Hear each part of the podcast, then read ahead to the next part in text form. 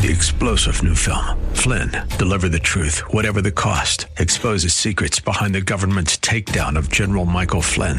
Flynn knew what the intel world had been up to. He ordered the first audit of the use of contractors. This set off alarm bells. He told the truth. He was the most dangerous person for Donald Trump to hire. They had to get rid of Flynn.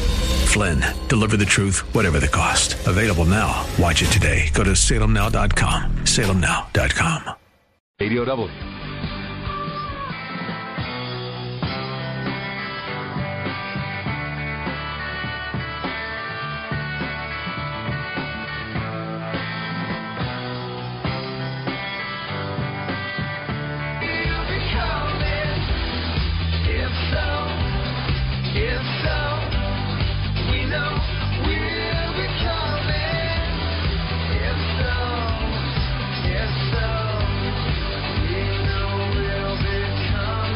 Visit Rob Black online at robblack.com. Now, back to Rob Black and your money on AM 1220 KDOW.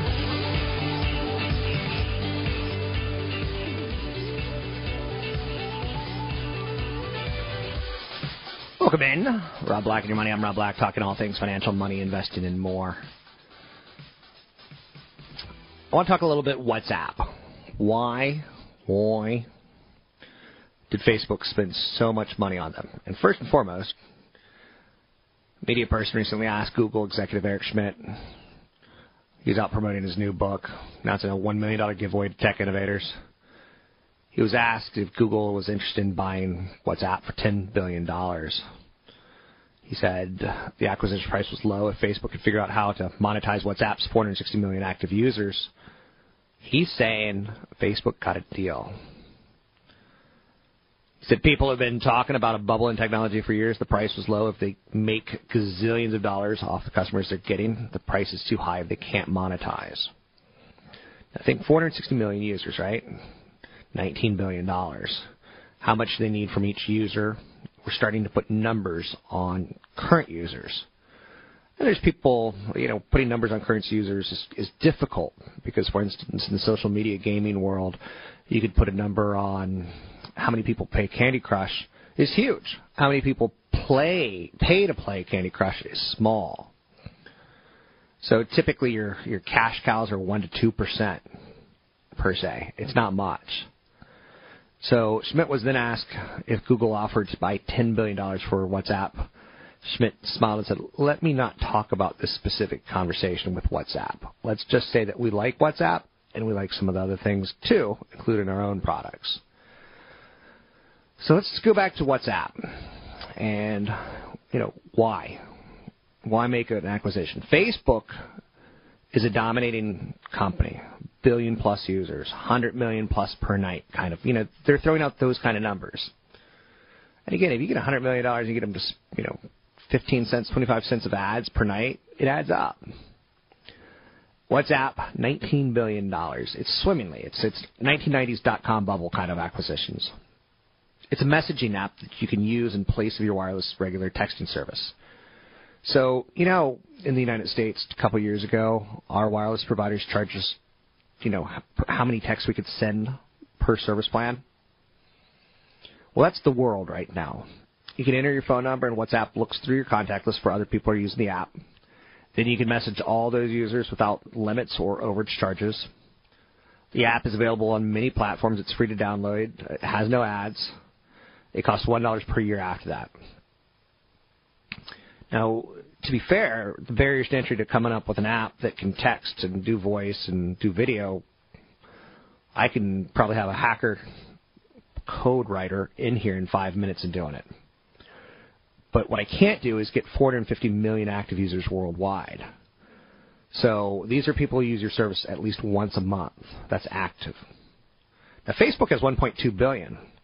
Now, if you take a look at how much WhatsApp could have raised in the private market, they've got way better metrics.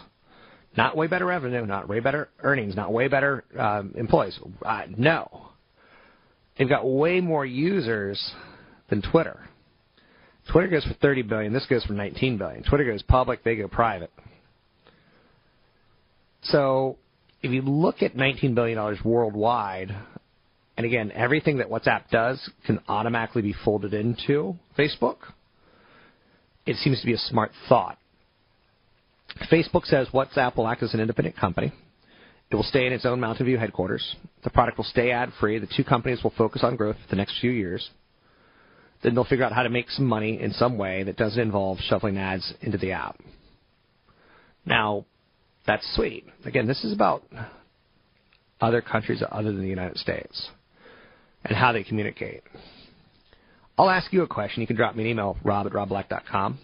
I'll read your emails on the air if anyone wants to respond, rob at robblack.com. I'm getting to the point where I'm calling less and less, texting more and more, to the point that calling only seems to be done for me from 9 a.m. to 3 p.m., and then everything else is text. So a company that only does text, are they in the right place at the right time? Kind of. So why is Facebook spending so much money? And again, they did it with Instagram. You know, Instagram killing Twitter integration in 2012, several months after Twitter cut off its contacts list from Instagram. Facebook's acquisition of Instagram or Twitter's previous failed acquisition has something with some bad blood from these big companies. Twitter, Facebook, and Google, they all want global domination. This is the fun part. You know, looking for the real answer of why they're trying to compete and acquire such a young company with so many users and so little revenue. Facebook wants the photos. So WhatsApp, statistics show people share photos on WhatsApp more so than on Facebook. It's too big of a number not for Facebook to own. You want global domination, you dominate. You worry about earning later, but you stop Apple from acquiring them for 19 billion. You stop Google from acquiring them. Facebook is becoming a social media conglomerate very much so like a Disney like giant. It may not be able to own every popular service, but right now it's grabbing everyone that they can. Facebook lives in fear of mobile disruption.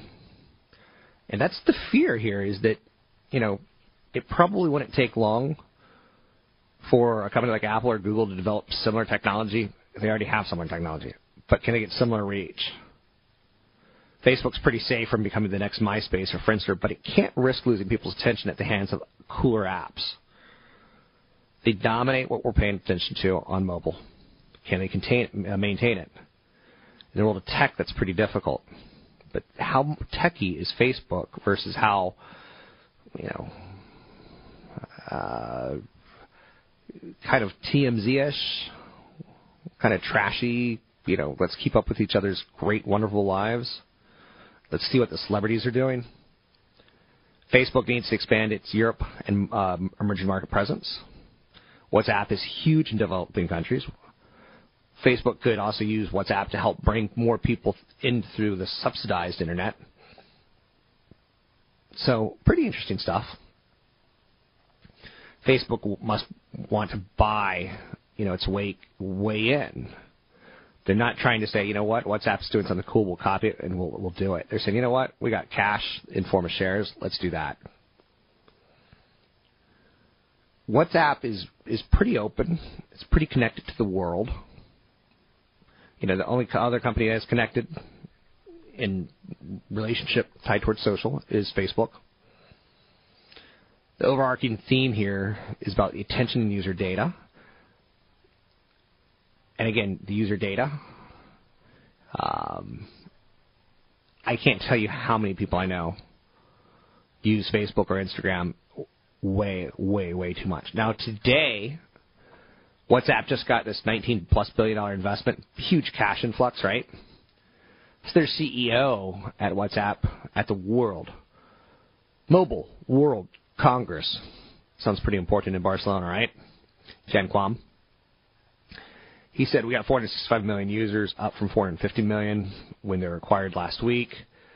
He says WhatsApp lets you send short audio messages to friends, but a real-time voice service over the internet puts it as a rival to Skype and to Vonage. So that's right.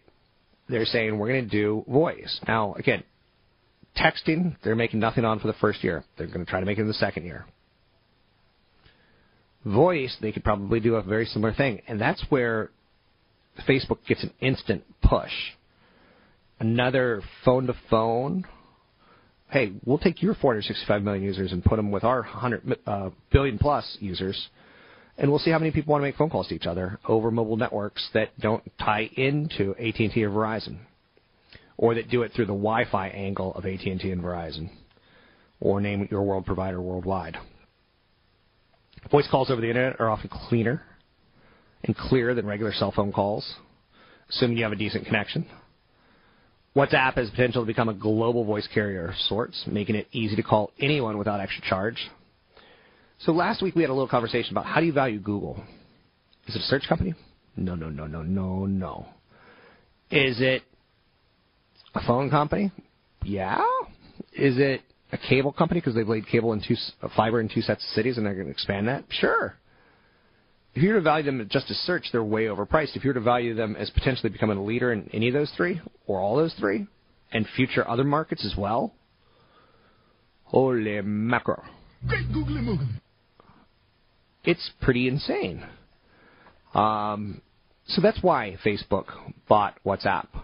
And it's a big risk because, again, we as a society, that as far as I know, things aren't necessarily sticky with us. You know, how many people went from AOL to MySpace to Facebook in the last 12, 13 years? Probably a lot. I don't, again, maybe some of us missed MySpace. I, I missed MySpace. And there will always be something else instantly cropping up. You know, the moment Facebook announced they acquired WhatsApp, there's another app out there that does the similar idea. Instantly got 5 million plus people because people don't want to be associated with the evil empire, which is now Facebook and Google. The evil empire used to be Microsoft, not so much. Ah, here's our flamenco music for the World Mobile Congress story. A little late, but that's okay. Nokia announced three new Android phones today at the World Mobile Congress in Barcelona. To get your calls in the air, it's 800 516 1220. You can find me online at 800 516 1220 to call, robblack.com. Big event coming up Thursday night in Pleasanton. Sign up at robblack.com. That's robblack.com.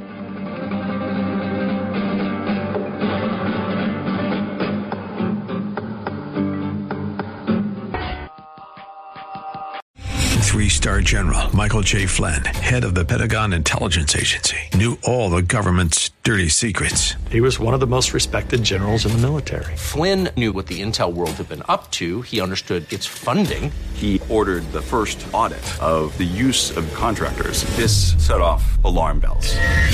The explosive new documentary, Flynn, Deliver the Truth, Whatever the Cost, uncovers the facts behind this scandal. Flynn told the truth. He was the most dangerous person for Donald Trump to hire. I find out the worst enemy that I'm going to face in my life is right here in America. They took my assessment and they wanted me to change it. And I was like, I'm not changing it. They had to get rid of Flynn with in depth interviews, archival footage, and never before seen personal records of the man behind the headlines. I just felt like I was drowning. Flynn, deliver the truth, whatever the cost. Available now. Watch it today. Go to salemnow.com. Salemnow.com.